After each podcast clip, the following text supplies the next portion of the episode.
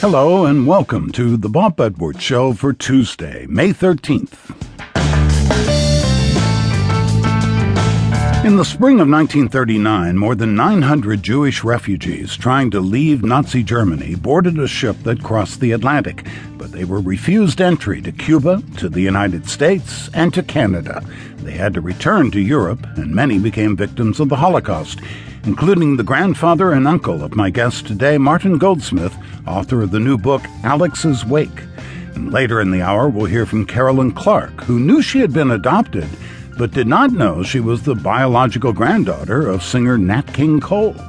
And then we'll hear from David McCullough Jr., a high school teacher asked to give a commencement address that has now been seen by more than 2 million people.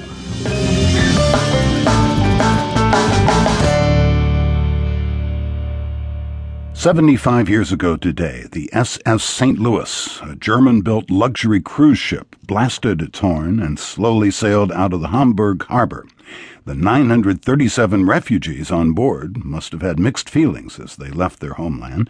While this mostly Jewish group was going to freedom in Cuba, many were leaving friends and family in an increasingly dangerous Germany. But the refugees never set foot in Cuba. The St. Louis sat in Havana harbor for six days before being turned away.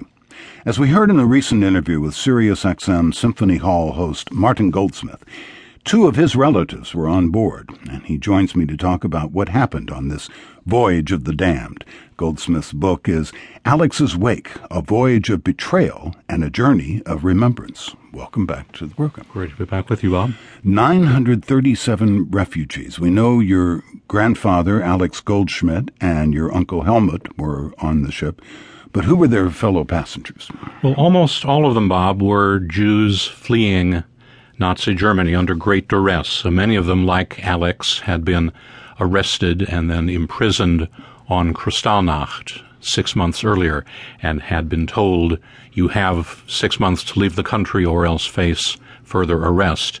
So they were all leaving under duress. Uh, they were businessmen, there were professors, there were a few people who were seeking refuge from the Spanish Civil War, but none of them was traveling for pleasure. What was the idea behind the St. Louis? Who approved this voyage? Well, it was a confluence of interesting events, uh, Bob. Uh, in early 1939, a fellow by the name of Reinhard Heydrich was appointed by Hermann Goering to lead the Central Office for Jewish Immigration. And we have to remember that what we think of as the final solution to the so called Jewish problem was still several years in